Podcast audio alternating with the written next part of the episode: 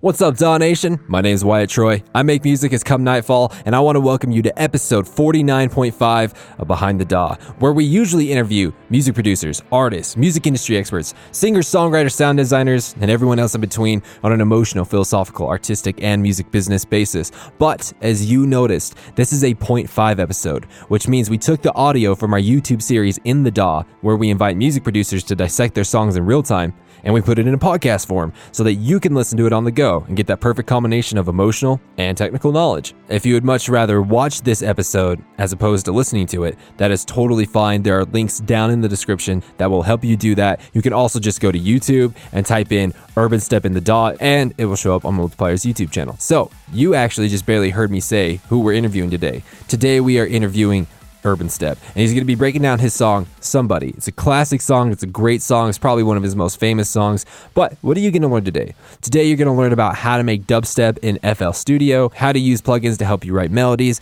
and whether to start with a drop or the melody first, and so much more. In fact, there's a lot more than that. But as a bonus, we are giving away the FL Studio project file of this episode. So if you want to check out this project file actually right in front of your face, no problem. Link down in the description. So, Daw Nation, I hope I got you stoked for this episode. It was really awesome. But before we get into all of this, you know, you know where I'm going with this. Let's hear a word from our sponsor.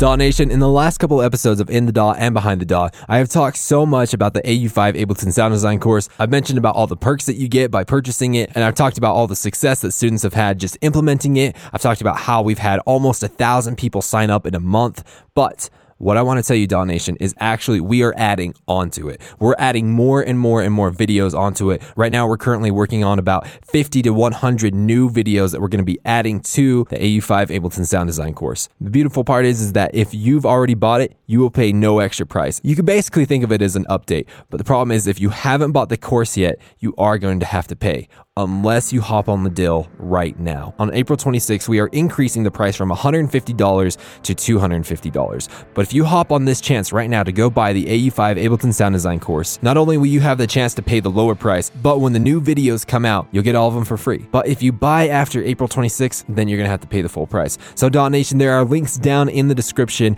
for the AU5 Ableton Sound Design course. I would highly encourage you to click on that. I'd highly encourage you to check on that. And at the very least, go ahead and take our free mini AU5 Ableton Sound Design course. We've been updating the videos, we've been adding even more videos, so there's even more content in there, more instrument racks, more effects more project files. But again, this is only until April 26th, so Daw Nation, I highly encourage you to check on it. There are links in the description for both the full course and the mini course, or you can go to courses.inthedaw.net to get more information. Again, that is courses.inthedaw.net. But Daw Nation, let's get into this week's interview.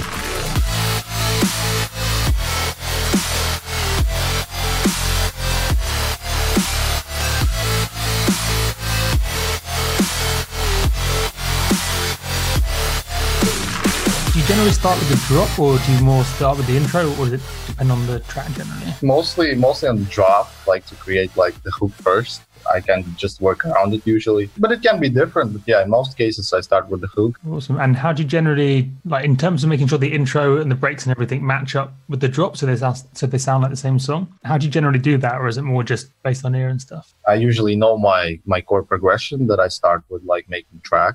Usually make hooks based off that. As it comes for intro, for something that comes around the drop, basically like build ups, all that stuff. Yeah, general mood, I guess main chord progression. Sometimes, let's say in drop, uh, I use like shorter note. I just make them longer, like let's say an intro. That's also an option. You basically just use like slower melodies somewhat. So that create like atmosphere instead of less that dancey vibe, which you kind of get from the drop. It's taking like the same chord progressions, just kind of using them in a slightly different way. I have like uh, right now some of my like favorite chord progressions that I of work with like in different keys, but it's still kind of like the same formula in a way. But I'm trying to actually get away from it because it gets a little boring. It's one of the first tunes that I've kind of executed this concept that I kind of use it like further in different tunes. Yeah, somebody is like is uh, yeah one of my favorites I've ever done. It's pretty simple, but it kind of works. So when you are creating the the chord progressions, the melodies, all that kind of stuff, what is your particular method of doing that? Do you sit down on a keyboard? Do you click in a melody? You know what I mean? Like what's your particular method of creating the melody? It depends on on the key, and I also know the basic, I guess, uh, melodic keys, melodic scales. I basically know the notes that I can use in, in like in minor scale, and uh, I just kind of work around that. I just see what kind of mood I'm going for, and I just move notes uh, here and there and see what I like. Sometimes I honestly I come like into the project and I add uh, like a chord progression that I kind of had like in mind, and then I just basically work around it. Right. And so, do you use a MIDI controller or do you click it in? I basically click it in. Maybe it's even kind of weird that uh, my style is like it's mostly melodic, and yet I kind of just click it. That's awesome, dude. There's nothing wrong with that. I I love clicking in melodies. I also love using the push. So it's whatever you feel that day, right? At some point, I want to finally get some kind of MIDI keyboard, and maybe that will make my melodies better because they will be like more improvised, less uh, less you know like less electronic. Have you thought about getting the uh, what's what's the FL controller that just came out? Like the FL Fire? You know what I'm talking about? No, actually, I didn't see it. So it's like it's like FL Studios version of the Ableton Push, but not really. You know what I'm talking about, Adam?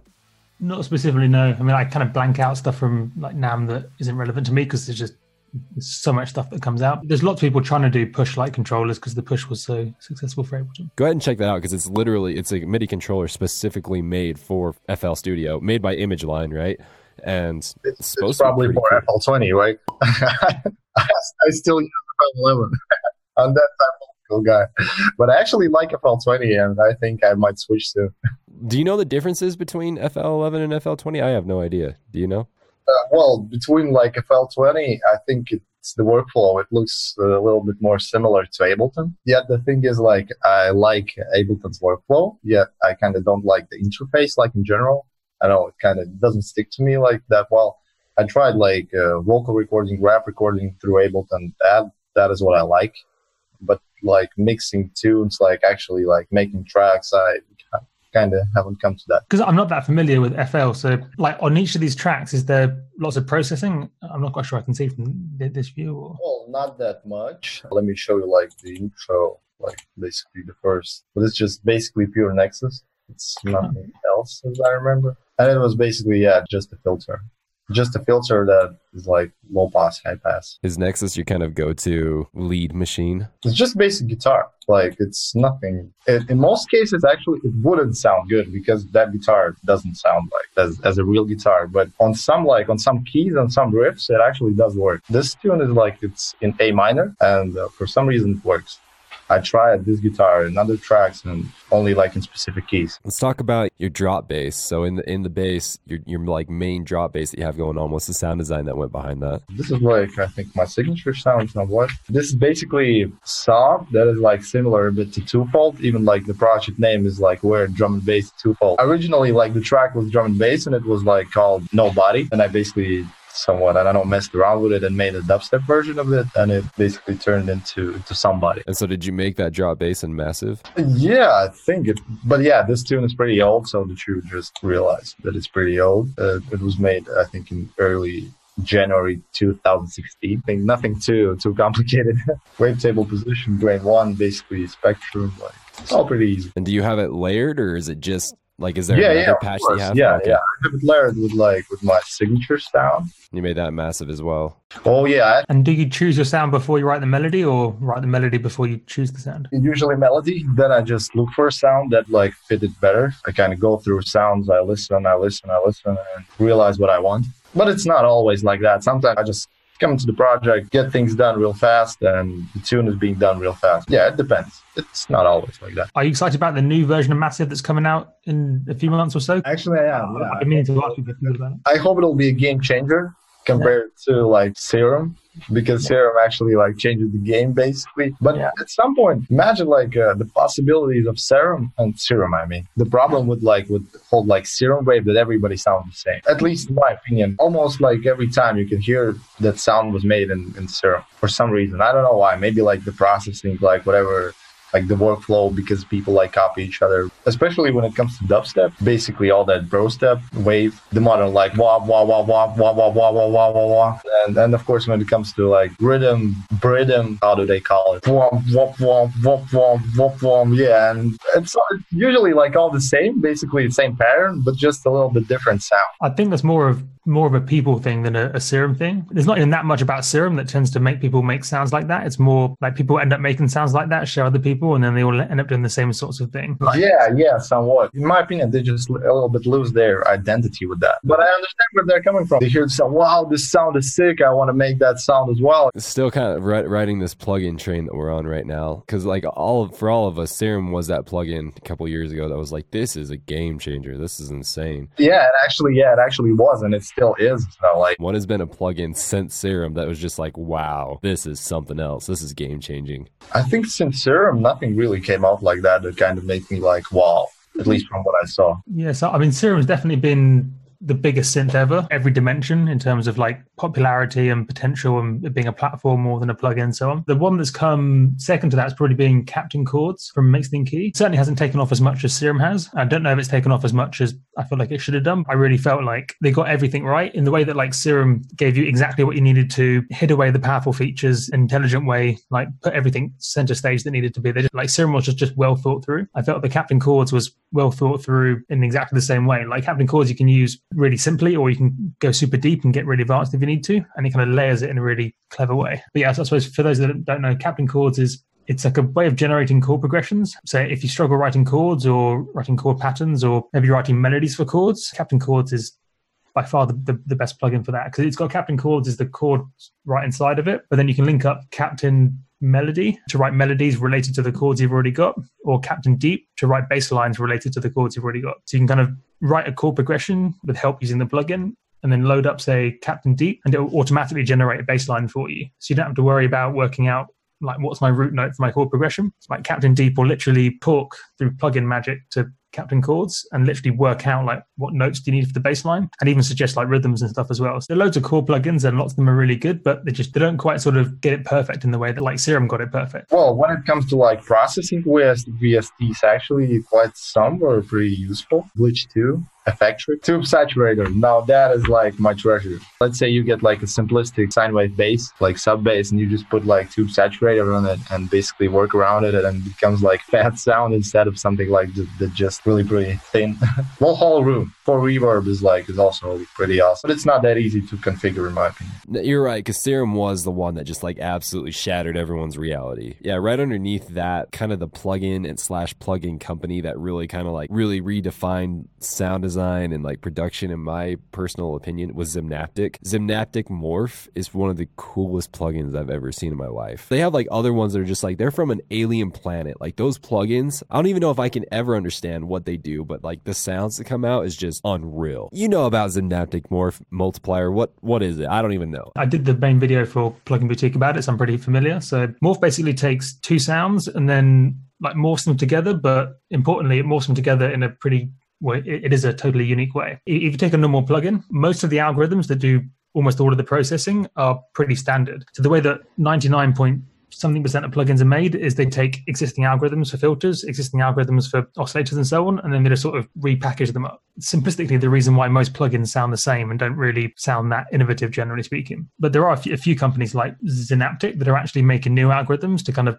literally make new sounds. So in the case of Morph, instead of approaching sound design from the perspective of like starting with the two waves and then trying to manipulate them and process them and so on, with Morph, you take two different samples and then you morph between them to create this literally totally unique sound. So it's it's first of all a different way of approaching sound design. Instead of thinking about the processing, you're thinking about what samples can I use, which just, kind of gets gets your brain thinking in a whole new way. But then also fundamentally, it is literally creating sounds you can't create in any other way because this morph algorithm is totally unique. Yeah, it's like generally one of the handful, literally less than five plugins I own that actually make sounds you can't make in any other way. Do, you find you're creatively held back by your version of FL or not at all?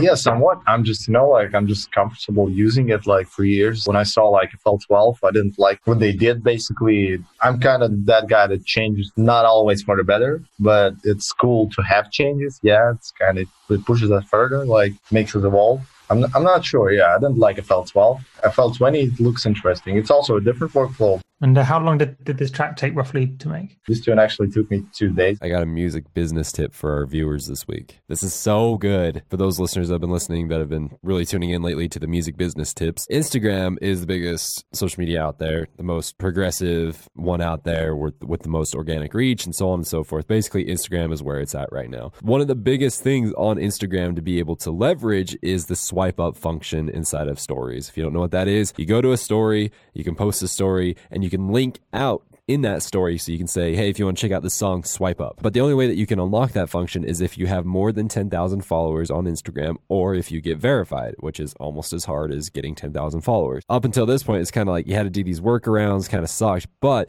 Spotify came in and saved the day because most of the time when you want to link something out as a music producer, it's to Spotify, right? You want you want to drive people to Spotify to get more views and whatnot. What you can do now, this is so cool. You can go to your Spotify and you can select whatever song you want. It doesn't even have to be your song. Of course, it can be your song, but it doesn't even have to be. You go to a song on Spotify and you click share. When you click share, it's going to come up and one of the sharing options is going to say Instagram stories you can share it straight to your Instagram stories and link it out to that song. And so if you don't have 10,000 followers, this is amazing because if you just release a song, you can share it to your stories, click here to check out this song, and it'll click on it and send them straight to Spotify and they can listen to that song. This is huge. This was amazing. This is like what everyone has been waiting for. Spotify did us a freaking solid. All right. So that's music business tip for this week. Utilize the living crap out of that. Literally, you should be using that every day. In my case, thanks to Spotify, I'm able to make like music full time. Spotify helps a lot. Streaming services actually, if you kind of get to grow them like good following, they actually let you become like independent from labels, independent from uh, like booking promoters, all that stuff. So you can basically be busy like making music and actually like releasing it, like working around it instead of basically talking to label guys, talking to booking promoters, finding like all those agencies, all that stuff. be honest, yeah, with my style, I'm not like the first guy that you would like call for a gig when it comes to let's say, oh, I want a dubstep artist why would I get Urbanstep if I can get Virtual Riot, for example? When it even comes to melodic music, probably like Seven Lions. But still, I kind of I, I, found my niche, and I think uh, everybody should like do so for some reason. Because I'm not like big friends with like most part of the scene. Still, kind of managed to like make my own like place in the scene, spot somewhat like that. I think that that kind of gives you like longer lasting career when you have like your own like fan base maybe it's like outside the scene maybe it's like people that don't usually listen to the genre that you make I think it's even better. But of course, when it comes to online, maybe it might not be that good when it comes to gigs. The nice thing about what you're doing is your fans can be spread over the entire world, whereas to like to draw a big crowd in one city means you have to have the three or four hundred fans like in that specific city. Yeah. If you want to through Spotify, you can literally have fans in like sixty thousand cities or hundred thousand exactly. cities. That's more, I guess, a question let's say what would you prefer like having like a 10,000 fans uh, spread across like 20 cities or would you prefer like having let's say 2,000 fans like in one city I have them spread across 100% personally uh, see that's the thing like uh, when you have like spread across people you have like less chances of actually getting a gig. That's somewhat a problem because if you kind of get everywhere like 50 people that doesn't make you like sold out shows and all that stuff. But basically, those uh, 2,000 people like in one city, they can make you a sold out show. That's true. I guess I'm looking at it uh, through the lens of like an internet marketer. To me, I think that musicians that rely just on playing shows for their income is one of the stupidest things that you can do in this day and age. You enjoy playing shows, and if it is bringing you in a lot of money, high five, that's great. Then keep doing it. But to think that that is like the biggest, like the pinnacle of making money in music is like, it's absurd. There's so many other things that can make so much more money. You're like at the top, like the Seven Lions, the Illeniums, the Skrillexes.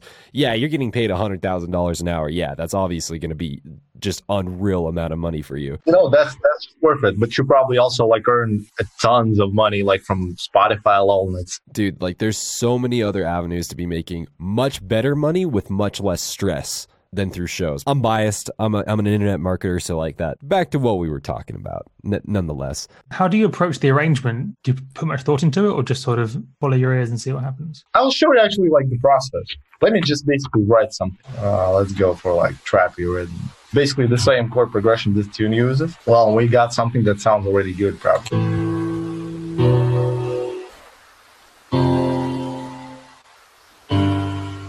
well that's more like for the intro.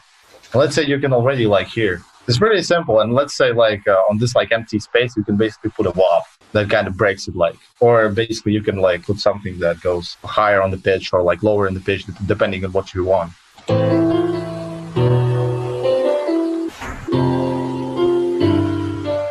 Basically when you're in key, you kind of know what you're doing.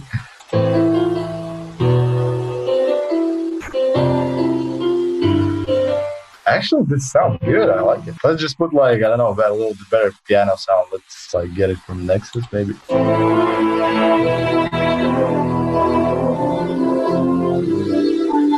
Basically, actually, like process something like this is my like usual process. I started like with the bass notes and then just like work around them. And I honestly, for some reason, I stopped liking like like regular chords, like that are like three notes and up to three notes. I basically I like two notes. I don't know for some reason. Maybe it's like it's guitarish type of thing. Maybe from metal. I think it's pretty common in there. In a way, this is my formula to how I approach mostly music. Yeah, I can sometimes use absolutely like different ways, but this is like uh, most like common my formula. It's pretty yeah, just working around with rhythms. But yeah, that's that's like the basic process in somewhat similar way. I basically made this track and like I guess most of my tracks. I don't think that you should like overcomplicate things think that's somewhat a problem. Producer circle tend to overcomplicate things. Hey, Daw Nation. Hope you enjoyed this episode of In the Daw with Urbanstep breaking down his song, Somebody. If you're interested in the AU5 Ableton Sound Design course or in the free mini Ableton AU5 Sound Design course, make sure to check out the links in the description or at courses.inthedaw.net. That is courses.inthedaw.net. And yes, just as a reminder, the course is $150 until April 26, 2019, and then it will increase to $250. So so if you want all the updated videos and all the new videos that we're going to be putting out and still pay the old lower price, you better hop on that before April 26th because after that, it's gone, Daw Nation. On another note, if you want to join our Patreon to get exclusive perks, go ahead, make your way over to there. Also, if you want private lessons or if you have suggestions for people to come on the show, we would love that. Link down in the description.